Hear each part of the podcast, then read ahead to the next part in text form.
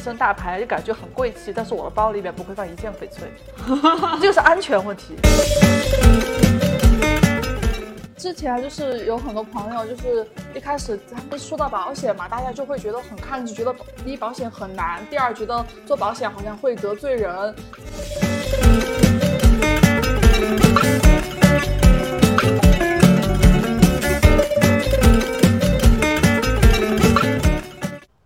迎来到专注路径、期待结果、钱和流量 Hope Always 的搞钱搞流量系列访谈播客。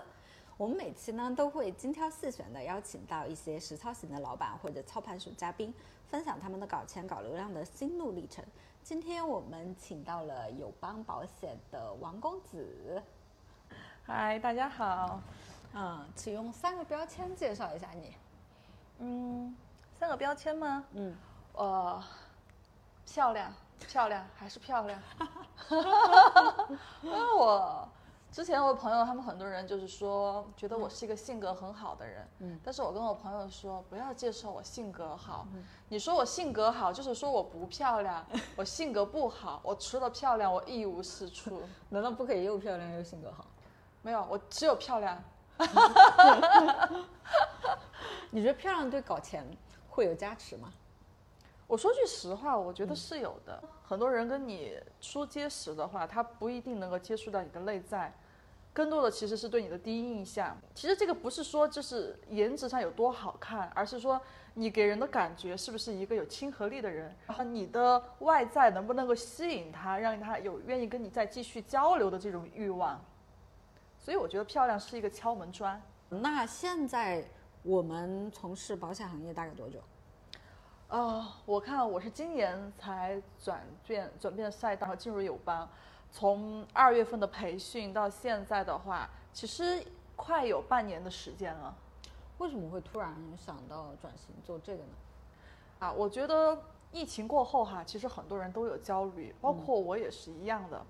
大家会觉得钱越来越难挣了，然后呢，加上我说实话也算是到了人到中年吧。你这个时候呢，想要去找一份不错的工作，你年纪又超标了，是吧？很多的你知道，很多一些企业人家不招这个年纪的，那你再去创业，就是现在这个经济环境也不好。我说实话，我我本来其实也投了一些实体经济，不管是作为作为投资人也好，还是自己创业也好。都没有赚到钱。根据我自己的过往经历，我需要的是一个不需要我再花花金钱成本去做的一件事情，而是我只要付出努力就能有回报的一个工作。也是机缘巧合，那个时候本来也是因为自己有危机意识了嘛，是想要买保险，然后刚好有个朋友在友邦保险，他就跟我说，当时他他们也是在招人，他本来是想让我帮他物色一下我身边有没有合适的人选。那我听他介绍完以后，我就说，那为什么不我自己先去试试看呢？本来一开始我想的是公司里面有培训嘛，我说我先去培训学习一下，就算我做不起走的话，其实我没有任何损失。我我就算没有挣到钱，但是我也花了时间去学习保险了，是吧？嗯，所以我就抱着这样子的心态去的公司去经过了面试。但我这里提一下哈，我们公司的面试还是真的蛮严格的，嗯，所以。我觉得我自己还是算优秀吧，能够通过我们公司的面试，然后进入职场。我自己觉得我的基础条件应该是不错的。嗯，你觉得现在的保险从业就不卷了吗？就是因为你刚刚提到，就创业其实很卷嘛，那保险其实也同样很卷啊。是很接触过保险、了解过保险的人都知道，保险这个行业的留存率其实是很低的，对，大概多少？百分之六十。哦，那也已已经算高了。有很多人，他可能一开始他把自己身边的资源全部开发完了以后，他如果再不去拓展一些新的资源的话，干就不会做得很长久。而且，保险毕竟也是一个销售，它是一个去做一个主动销售的，它不像你是专柜，你是被动销售。这个的话，付出的就不仅是他的心理压力会特别大，所以呢，这个也是很多人。支撑不住这个压力，所以就会在这个行业坚持不久。你觉得过往的创业跟现在去做保险行业相比，有什么样的不同，或者是？我过往的行业做的话，哈，其实我我做过，我做翡翠，我珠宝经营很多年，当然现在也在做，但是现在生意也不太好了。我创建过自己的汉服品牌。后来呢又去做短视频的制片人。啊，我是觉得我为什么没有赚到钱哈？我自己总结过，我做汉服品牌的时候和我做制片人都不是我一开始的这个行业，我也就是突然去做的这么一个事情，是抱着自己的兴趣爱好去做。你会发现，当你把爱好变成工作，如果你的专业跟不上的话，你是很难在这个行业生存的。做汉服当时哈是觉得喜欢，后来你才发现这个是个服装行业，对你怎么干得过人家做了十几年服装行业的人？今天上午我们的那个小姐姐，嗯她家里面做了二十多年，就就还不只是一个人的努力，是吧？可能二代的努力。对，哎，他也也有赚到钱的，但后来你就会发现，别人为什么能赚到钱，是因为他是把他的这些资源能够变现。人家比如说本身就是一个非常出名的一个摄影师呀，或者是本身就是一个很有流量的模特儿，他是其实是有这些基础的。你其实在我是什么东西都没有的时候，你去做这个事情的话，你就不容易成功。这个做哎，你过往的经历里面有哪一个是赚到了钱的？翡翠，做珠宝，这个为什么也是翡翠？我到现在也还在做，嗯，就是，但这两年经济下滑哈，这个 翡翠不是属于人们的刚需产品，这个 确实没有以前那么好赚了。但翡翠你是是什么时候开始做的？基本上我看有十多年了吧。为什么会想到当时去做翡翠啊？这么说吧，那个时候家里边条件不错，呃，算传统意义上大家认为的那种富二代。然后那个时候父亲就觉得女孩子嘛，做一个轻松啊、体面的工作，呃，所以呢，加上我自己也喜欢珠宝这些东西，然后就做这个。但是我总觉得我当时翡翠一个好做，是因为第一那个年代大家的钱好挣，所以呢，很多就是那个时候大家解决的不仅是温饱，很多人就会买买珠宝呀，买买奢侈品啊这一些的，还有那个年代呢送礼哈，嗯，这个有点涉及的灰色一啊，大家都懂的哈。我那个时候送礼的需求，翡翠是大头。那么后来家进行这种就是去腐败，翡翠作为这个送礼的这个手手段来说的话，它肯定不如以前那么好做了。哎，突然很好奇啊，那怎么样送礼知道这个翡翠是贵还是便宜？就跟现在小红书上面有个帖子，我不知道你有没有刷过，就是怎么样让领导知道我送的茶叶很贵，啊，对对对。然后你知道那个高赞的评论是什么吗？够你进去进。对，这这一壶够你进去关十年的。翡翠其实当时也挺有讲究的，就是因为它体积很小，对但是价值成本很高。对，你这个东西，你比你送房子这些的话，你简简单单的，哎，握个手，小小东西，还有个最大的东西，别人不是说玉无价嘛，嗯，那我可以跟他说，这个东西就是个两百块钱的东西啊，那不构成什么的。但实际上你这个东西的价格你怎么定？它不像黄金啊，或者是房子，它有实体的价格，这个东西是翡翠，一物一价。对它这个价格的话是，嗯，根据市场来定的。那怎么定呢？怎么去判断这个东西到底是贵还是便宜呢？比如说，其实市场来说，就翡翠可能看种水呀、成色呀、色好不好呀、种好不好呀、雕工好不好啊这几个方面嘛。但是说白了，它也是个石头呀。对，啊，这个中国人嘛，很多东西就是讲究的是一个，缘分。嗯，还有一个说破不点破的一个，啊、就是，呃，比较迂回吧。那那是不是就像现在的很多什么天珠这种东西一样，就可能十块钱的东西能卖到一千或者是一万？天珠，说实话，我我我不了解的不多，但是实际上我后来觉得很多东西其实是故事，就是讲故事。对，啊，卖的是它的一个文化，卖它的故事，卖的是它背后，它它这个东西它背后所存在的那一些东西。那珠宝呃就是翡翠，你当时卖就最高的一个溢价大概有多少倍？就进价跟售价之间差了。让我想想哈，其实怎么说呢？我觉得我算一个比较有良心的珠宝珠宝商，我的翡翠利润其实是一直做的蛮薄的，嗯，基本上的利润其实嗯在百分之二三十吧。这么低吗？是因为我做的比较良心，这个也是我一直就是在翡翠当时这个行业做的比较好的，就是因为那个时候我们就讲讲究的就是做口碑了。我那个时候之所以做珠宝的人哈，最重要的一点真的就是你的口碑。一旦你有售假，或者是说你的价格很高的话，你在这个行业搞错了的话，你真的在这个行业就没有办法去生存下去。尤其是在那个因为我们当时不是像在大街上设立一个铺面卖黄金一样，人人都可以进来买。我们是在一个写字楼里面，其实靠的更多的是口碑相传，客户介绍客户，所以我们非常非常注重自己的信誉问题。大概客单价在多少？呃，城市不一样，在成都的话，基本上是平均在五万以内的翡翠，但是在北京的话，基本上是十万以上的翡翠。所以你在全国都开了一个店。不是全国开的有店，我们的店开在成都的。但是其实你有很多客户哈，比如说我的一些高客，他会在北京或者上海，那都是我跟我的合伙人就背着就背着书包里面就装着这些高货，我们就去到这个城市，然后开开好酒店。那么有一些就是已经提前沟通好的客户，他们会上门来看货，哦就这个样子。哦，那这个我倒是第一次听说哎。对，那那个时候呃，分享一个比较有趣的一个当时的一个经历吧。我跟我合伙人一起的时候。我的合伙人，他的书包里面背着的是我们几百万的翡翠，嗯，他可能就一个书包背着，但是他打扮的行头，你看着就像一个大学生，嗯，而我呢，就是说，嗯，穿对坐我坐头等舱，然后拎着爱马仕，然后穿着一身大牌，就感觉很贵气，但是我的包里面不会放一件翡翠，这个是安全问题，对，对我打造的是我的一个珠宝人消失的一个形象，但实际上真正的货都在他的那里放着的，啊，你们怎么想到这么去搭配的？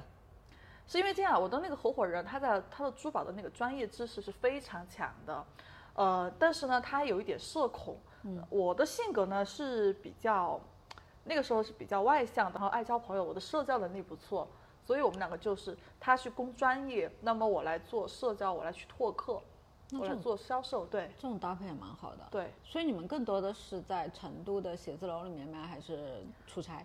我们是在写字楼里面，我们有自己的会所。对，就是你肯定还是要有个实体店嘛，我们有自己的会所。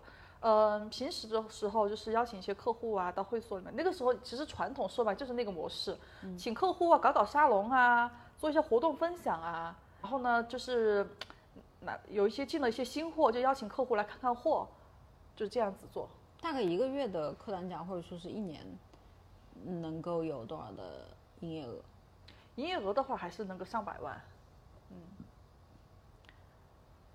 嗯，就差不多。嗯，就只有你们两个人。对，就我们两个人。那还是挺好的。那后面为什么没有继续做下去了呢？是说实话，这个跟经济不好，经济下滑。嗯。越来你会发现，身边大大家关注的更多的是如何吃饱穿好，如何生存下去。有很多人，你这这两年失业的人很多。你这个时候，翡翠的话，作为一个它算奢侈品销售吧。作为一个奢侈品，而且又不是那种大众奢侈品，它真的是越来越难做。为什么会选到翡翠呢？没有做其他的黄金啊、银饰啊这些？嗯，首先第一呢是自己本来也喜欢翡翠，嗯。第二呢就是翡翠呢确实是玉中之王。然后，其实，在珠宝行业里面哈，除非除了我们说的几大财宝、五大财宝以外，其实中国人。更喜欢的中国的更大的市场是在玉这一块儿，那么玉里面只有翡翠的利润价值是最高的，也是最受欢迎的。你怎么看现在这种直播电商就卖的很便宜？这个吧，这个直播是现在的一个趋势，销售的一个趋势。我觉得这个是一个需要一个新的时代的一个冲击吧，对传统行业的冲击是现在大家都是那种快节奏的生活，不像以前一样还有闲心能够慢慢的去看一些货，大家都是在网上这样子。我觉得以后，它可能会在这种模式下会慢慢的去磨合，最后就是能够找到一条又适合这种传统的呃销售模式，然后又能和新的一些销售模式就是打造出磨合出一个最好的适应它以后发展的一个路吧。你们当时有试过做线上吗？我们那个时候也有试过，对，发朋友圈。嗯，那个时候还没有直播。嗯，那思域当时做的好吗？就朋友圈卖的话，还是不错。哦，一些就是单价比较低的一些货，其实看看朋友圈的图，大概就能下单的。而且翡翠的那个，嗯，线上销售都是有鉴赏期的，你在鉴赏期以内，你是包退换的。哦。什么叫鉴赏期？鉴赏期就是说，嗯，就七天无理由退货一样，是不是？差不多是这个意思吧。可能每个商家定的时间不同。就你收到这个货之后，你这几天你可以就是去鉴赏它、把玩它。你如果是嗯不满意的话，你就可以退回来就行了。因为翡翠的话是也每个每个都不一样的，所以我们也不怕，就是说呃别人拿什么假货去换，因为它这个是天然的石头嘛，不不可能会有一模一样的两个翡翠。那你们当时的进货渠道啊，是广州那边，在广州。这里提一下哈，那个时候有很多客户经常到我们公司来，就会拿自己的在他父母在云南买的一些翡翠让我们看。其实我们现在就是珠宝市场卖的翡翠哈，基本上都是是从广东这一边进来的，反而不是从云南这边进去，因为最好的工艺都是在广东这一边。但是大家会有一种理念是云南比较天然，比较天然。虽然说是缅甸产翡翠，但是一定都是从从这个海运的东西进进进关的。你卖过最贵的一个翡翠多少钱？嗯，我想一想。七八十万是自己的货，哇，自己的货七八十万的，但是也有一些是就是一种所我们我们的高货，那就是上百万的高货，但这个货不是自己的，我只是说介绍了客户，就是属于这一种。那个时候你嗯看一些高货，至少是在五百万以上的一些高货，看货是要那个要验资的，要验客户的那个资产证明才能够看到一些高货。那五百万的翡翠，它跟普通的。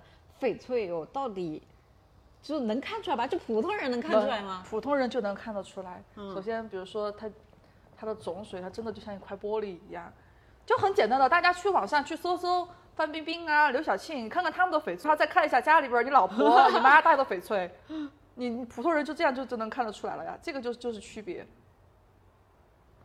那我感觉它它是一个完全非标的，就真的跟茶叶的这样子的市场一样。你说你几万块钱一斤的茶叶和几百块钱一斤的茶叶，说是这样说哈，但是实际上你看多了，还是能够看得出来的。是，这个就跟我早上问那个做服装定制的小姐，我说我说高定的这样子的西服和普通的西服到底有什么差别啊？她说，她识货的人一眼就能看出来。对，嗯，我们翡翠也是一样的。基本上有的时候我们参加一些活动哈，会介绍来一些名媛和贵妇，我都不看他们包和衣服，因为这个假的和真的，你一眼你是看不出来的。真的啊，奢侈品看不出来真假。你现在那些那些广州那些人家做奢侈品的那些做的好的，是你不拿来细看看细节，你肉眼看不可能看得出来。所以是不是有很多名媛都被假包？这个肯定的。所以，我看一个人真正的有没有钱，我就是看他的珠宝，因为珠宝这个东西的话，就是假货翡翠哈，我们一眼就能够看得出来，光就不同，它反映的光，所以你看也是很绿的一条手镯，但或者是有的人戴一些水墨玉啊这种的，你看光就看，就大眼就就能知道他的东西值不值钱。哎，那是不是男生一般都会彰显手表，女生一般都是这种手镯？对，然后有一些男的嘛，他也会，哇，他会带一块翡翠的玉牌，什么带个观音啊，带个平安无事牌啊，这些的，那些也蛮贵，嗯，就是成色好的。这个真的是我我作为普通人来讲，我真的是不是特别的了解。来讲一讲名媛圈的八卦，或者说这种富婆里面有没有你觉得比较奇葩的？呃，八卦一下，跟我们听友。其实蛮多的，而且我觉得严格来说，中国没有啥名媛，嗯，尤其对新中国来说，没有 old money，大家都是暴发暴发户，只能说是看你是从爷爷那一代家里边有的，还是爸爸这一代家里边有的，还是自己这一代，就是。我们在传媒体上看到的那些别人报道的，也就差不多，也就是那些事情。有没有你印象比较深刻的就是一个人要为为了混入名媛圈，他做的努力？我说实在话，我身边我还我还真不太清楚这些这这一类人哈，就是，呃，因为我也很少去见哦，但是我知道有一个，至少是排在前前五位的这这种这种大型集团公司的一个。一个高管，他的老婆，我跟大家讲一下他的上位的路哈。嗯，这个女孩子上位之路是小三吗？她曾经是小三，三这个事情当时在全国还闹得蛮大的。哦，那个时候大家都叫她总裁夫人。来展开讲讲，我有兴趣。在那个时候我们认识她的，她最早是就是一个，就是那种那种野鸡大学的那种学播音主持的那种那种女孩子哈，她在上大学的时候，人家就很明确的就是已经不跟同龄的年轻就是年轻男孩子交往，那个时候就要跟老板交往。其实那个女孩子要严格的来说长相，她真的不是那种长得特别好看的，但是对，但她长得很贤妻良母，她就是会给嗯男人就是感觉有一种她就是一个很会过日子的女孩子。我印象特别深的是那个时候，以前大家我们都还有她的朋友圈哈。那个时候我就觉得很很惊讶的事情是，她去西藏墨脱玩，其他女孩子可能去那些地方的话，你可能买一些东西，就可能买一些漂亮的衣服呀，或者是呃手工艺品啊。人家那个时候就知道去，没有，他就去买了一个墨脱的那个锅，石锅。那个时候，人家就发了朋友圈，都是我千里迢迢去背一口锅回来，就可以做很很，就是做很好喝的鸡汤。那个时候，你想一个二十几岁的女孩子，谁懂啊？就是现在三十多岁的女人，也很少人就是有啊有这个概念，你要去一个地方去背一口锅回来。我当时就佩服她，呢又去学画画。是她的那一群闺蜜团哈，就是因为总能接触很多有钱男人，其他的闺蜜都打扮的花枝招展的时候，她永远都是穿的非常素净素雅的那一个。然后呢，他那个时候交往的就全部是成都的这些大的一些地产商的，就大的那个大老板。但那个时候呢，就因为他这个小三就是还是当的挺臭名昭著的嘛。然后后来就是被成都好多阔太太去手撕他，撕他撕的蛮厉害。他有一阵子就离开成都了。他离开成都的时候，那段时间听说他就攀上了一个，呃，也是我们一个上市集团的一个太子爷吧。然后呢，当时呢想要。通过怀孕来来上位，结果没就一直没有怀上，然后呢就一直在逼宫。后来那个那个男的就给他就是老桥段了，老套路了，就给他送到商学院去了。当时送到商学院也也是也是为了想跟他分手。他就在送到商学院可以分手啊？因为在商学院他就能够认识到其他更加有钱的人了。我跟你说，我听过一期节目叫做《小三分离师》，啊，他就是专门 去分离小三，就去引诱别人爱上。啊，接着对，然后。后来她就在那个那个那个商学院就认识到了她现在的老公。嗯，看来大家要想女性要走捷径的话，就是要去多报一些。我记得那个时候，嗯，就是那个时候我们我们有有朋友要给她介绍男朋友，就是在她去商学院之前，那个时候给她介绍男朋友，年一二年一三年的时候，然后那个时候给她介绍的是什么？就是说年收入七位数的，她觉得别人太穷了。都不都没有入他的法眼，所以呢，她后来如愿以偿的在商学院就是遇到了现在的老公后呢，当上了现在的总裁夫人。那离婚了之后呢？我们就人家后来就没有跟我们成都的这一群朋友再有联系了。你你觉得她能上位或者是嫁的这么好的最主要的原因是啥？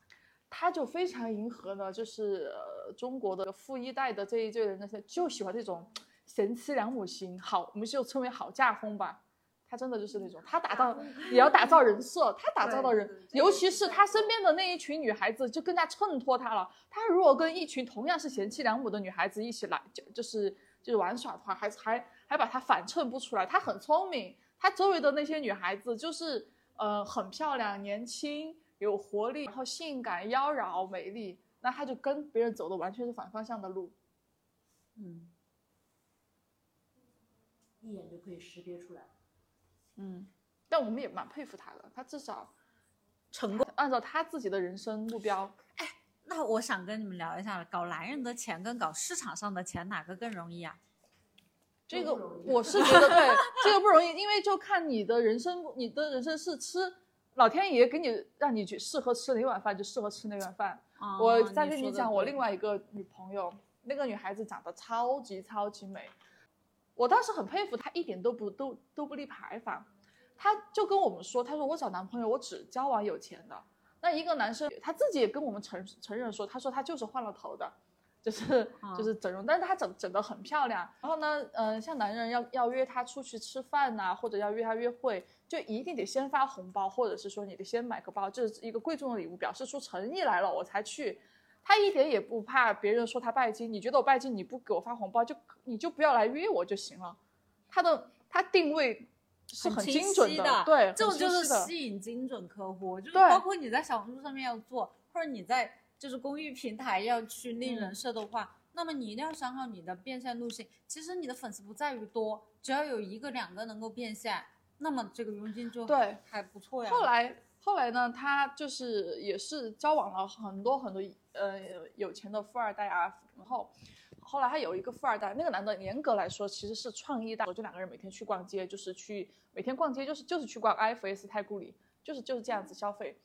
但是你知道，人久了之后也会疲劳嘛。你再美的女孩子，你再美的女生，你久了以后，你只用钱，你不工作，男人也会觉得腻。加上那个男的又是属于自己赚赚钱的创意贷，那个男的呢就就觉得他每天不工作呀，怎么怎么的，就对他有一些意见。然后这个女的呢，她就是很，她就说那好，我就去工作嘛。她也很会找找准自己的定位，她就去做主播了，就是做主播了。然后就是最早去做礼物打赏的。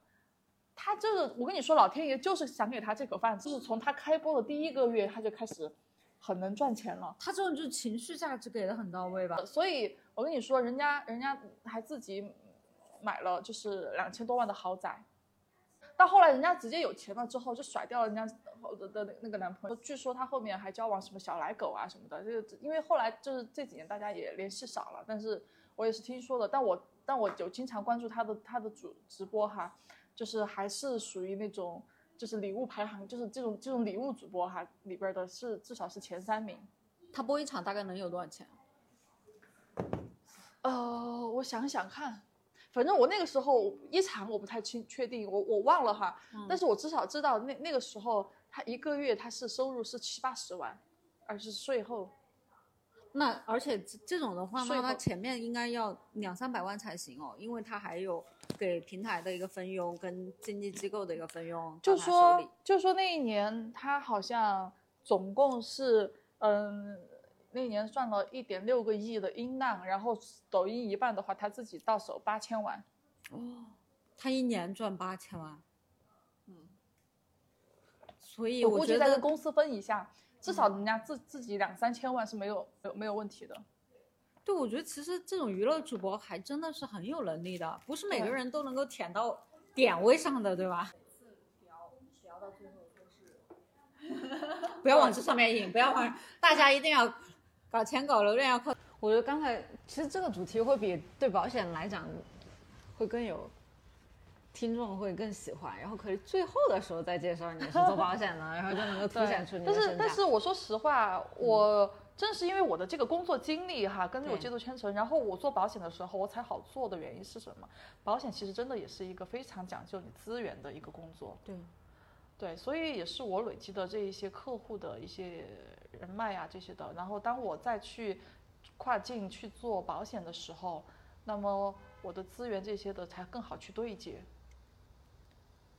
然后现在我其实也有接触到一些保险人士嘛，是不是所有的保险人士都要把自己打扮的特别的，感觉光鲜亮丽，然后这样才能够吸引就是客户？呃，怎么说呢？嗯，就是我不知道，不是不是每一个公司都是这么要求的。至少我们公司的话，哈，对大家的着装要求还是蛮严的。我们上班是一定要穿职业装，然后就是女生的上班穿的穿着打扮呢，就是说啊、不能穿低胸的衣服。呃，我觉得其实不是保险，是任何一个行业，像哈，尤其作为销售。你的形象是很重要的，你给客户的第一感觉就是他会觉得你是一个让人觉得舒服的人，你是一个让人觉得是一个可靠、可信用的人。如果你穿的很随意，你穿的一身很嘻哈，他就会觉得你就是一个嘻嘻哈哈的人，你知道吗？就没有，你就不能够给人太大的一种幸福感或者信任感。我仿佛看到我自己，你知道，我刚刚转型，我刚刚从汉服转型出来给老板做 IP 的时候，嗯有很多客户他会给我介绍他的朋友，然后他说，呃啊，这里有个搞线上很厉害的小姑娘，嗯。然后你可以去她直播间看看。然后直播间里面，我刚开始我还觉得我穿自己设计的汉服嗯。还是挺有意思的，然后结果人家老板就就可能那种五十岁左右的男性，他一滑进来，他觉得哪个娱乐主播，然后一下就跳出去了，就 所以当时成都封城，然后封解封第二天，我就跑去买了非常多的职业装。对所以，所以，所以很多大公司讲究这个职业形象，我觉得这个东西是是是是有道理的。比如说你今天要买保险哈，嗯很很很重视你穿的非常的干净利落，一看就是一个金融行业份的金金融精英。然后有一个人呢，他就直接是穿的辣妹装，我跟你讲，露就是超短裙，然后露然后一个小吊带，是说嗨，我来给你讲一下保险，你会选择谁？你会选择谁？你是不是觉得后面穿辣妹装的选辣妹？选辣妹，哎也可以。哎，真的，我们哎，我说实话，我讲到这个，我我我一直觉得我们友邦这个就是我们公司还就是是一个非常包容的公司。就是当时培训的时候，我看到我们公司有几个女孩子就打扮的还非常哥特，打着唇钉，哦，纹身哦，花臂哦，我跟你说，我当时还很觉得很纳闷，我说为什么这种人也可来来也他们他们他们也也可以做保险嘛？我同事就是说，他们有他们的客群，对啊，我就是想说，就是每一个亚文化，其实现在现在国内的一个需求层级或者说是客户，它是非常非常多元的。对，所以我我是这么这么认为哈，就是我们公司是这个样子，就是我们进入在公司职场的时候可能会着装要求规范一点，但是你见客户的时候，我们没有硬性的要求。我是觉得，就是你根据你的客户客群来选择。之前就是有很多朋友，就是一开始他们说到保险嘛，大家就会觉得很抗拒，觉得第一保险很难，第二觉得做保险好像会得罪人怎么的，就是其实这些完全都是自己心就自己内心的内心活动太多了，其实完全根本没不是这个样子的。首先，第一，这个时代了，就是大家其实对保险的认可度都挺高的。第二，你是正大光明的去赚钱，你又不是去搞电信诈骗的，你怕什么？就是说，你首先得自己心理建设，就是自己得豁出去以后，你得先学会开口，就是不要怕被拒绝。比如说，我也会。我有的时候，比如我一天会给二十个人发短信，而且每条短信我都不是群发的，我是每个客户都编辑了名字，那就是跟他说，哎，比如说，哎，小西，你今天在不在？我跟你说一个事事情，但他可能不会回我，那就是说你发二十个人，可能有一半的人都不会回你，这个是很正常的。哪怕只有五个人回你，我告诉你，你今天都就已经很成功了。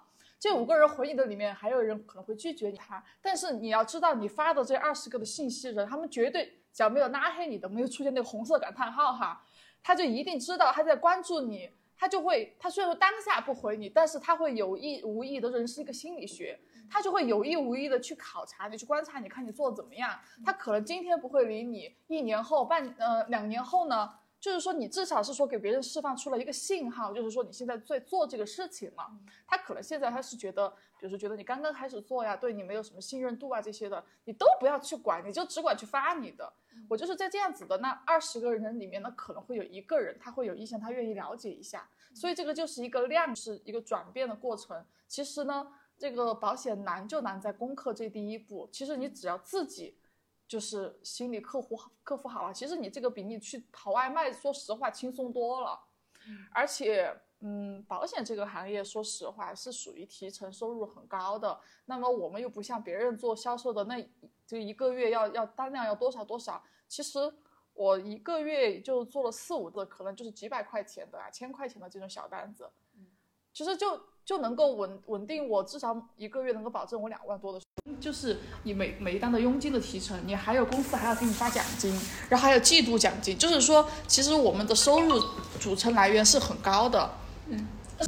那就是有很多新人，他有可能做了之后就，可能前面十个人，他对。十个人都拒绝他了，然后他就会自信心受到打击，然后他就会可能脸皮又比较薄，他可能就会就已经就坚持不下去了。一般如果是这种的话，你你怎么样做这种心理建设，或者是怎么样子处理呢？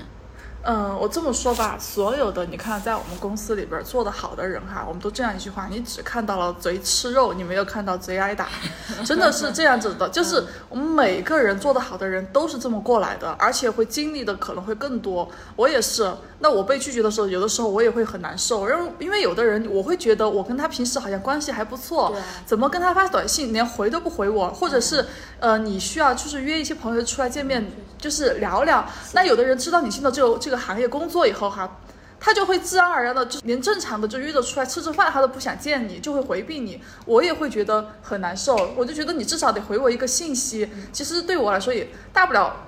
对我来说打击也蛮也也蛮大，但是我的我的就是在家里面哭一场，哭一场之后我就觉得那又怎样，我还是要工作，我还是要赚钱，所以最大这个行业最怕的就是什么呢？就是没有房贷的人。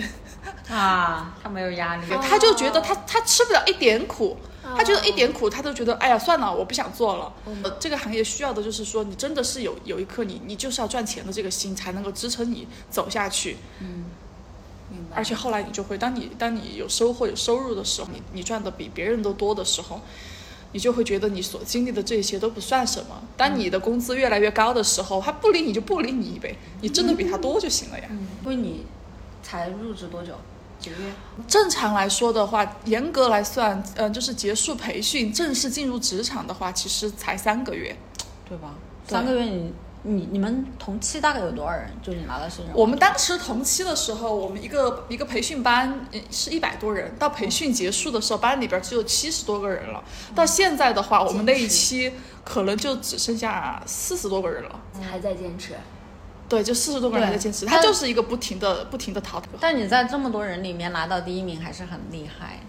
是，哎，这个确实那那你觉得拿到第一名是因为你比别人抗压能力更强，还是说你专业知识比别人更强，还是说你资源比别人更好。对你资源比别人更好，还是说你的销售技巧比别人更更拿捏，还是说你你比别人更懂人性，还是是是究竟是怎么样子？你觉得哪一个点是可以让你觉得拿到第一的一个关键？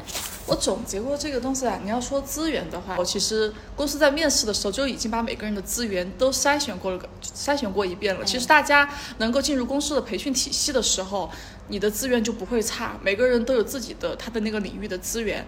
我是白板转进来的，我专业程度跟他们比的话，其实真的是差远了。我自己分析了一下，对于我来说，就第一个就是。呃，我比别人更舍得去说。第二呢，就是我比别人更真诚。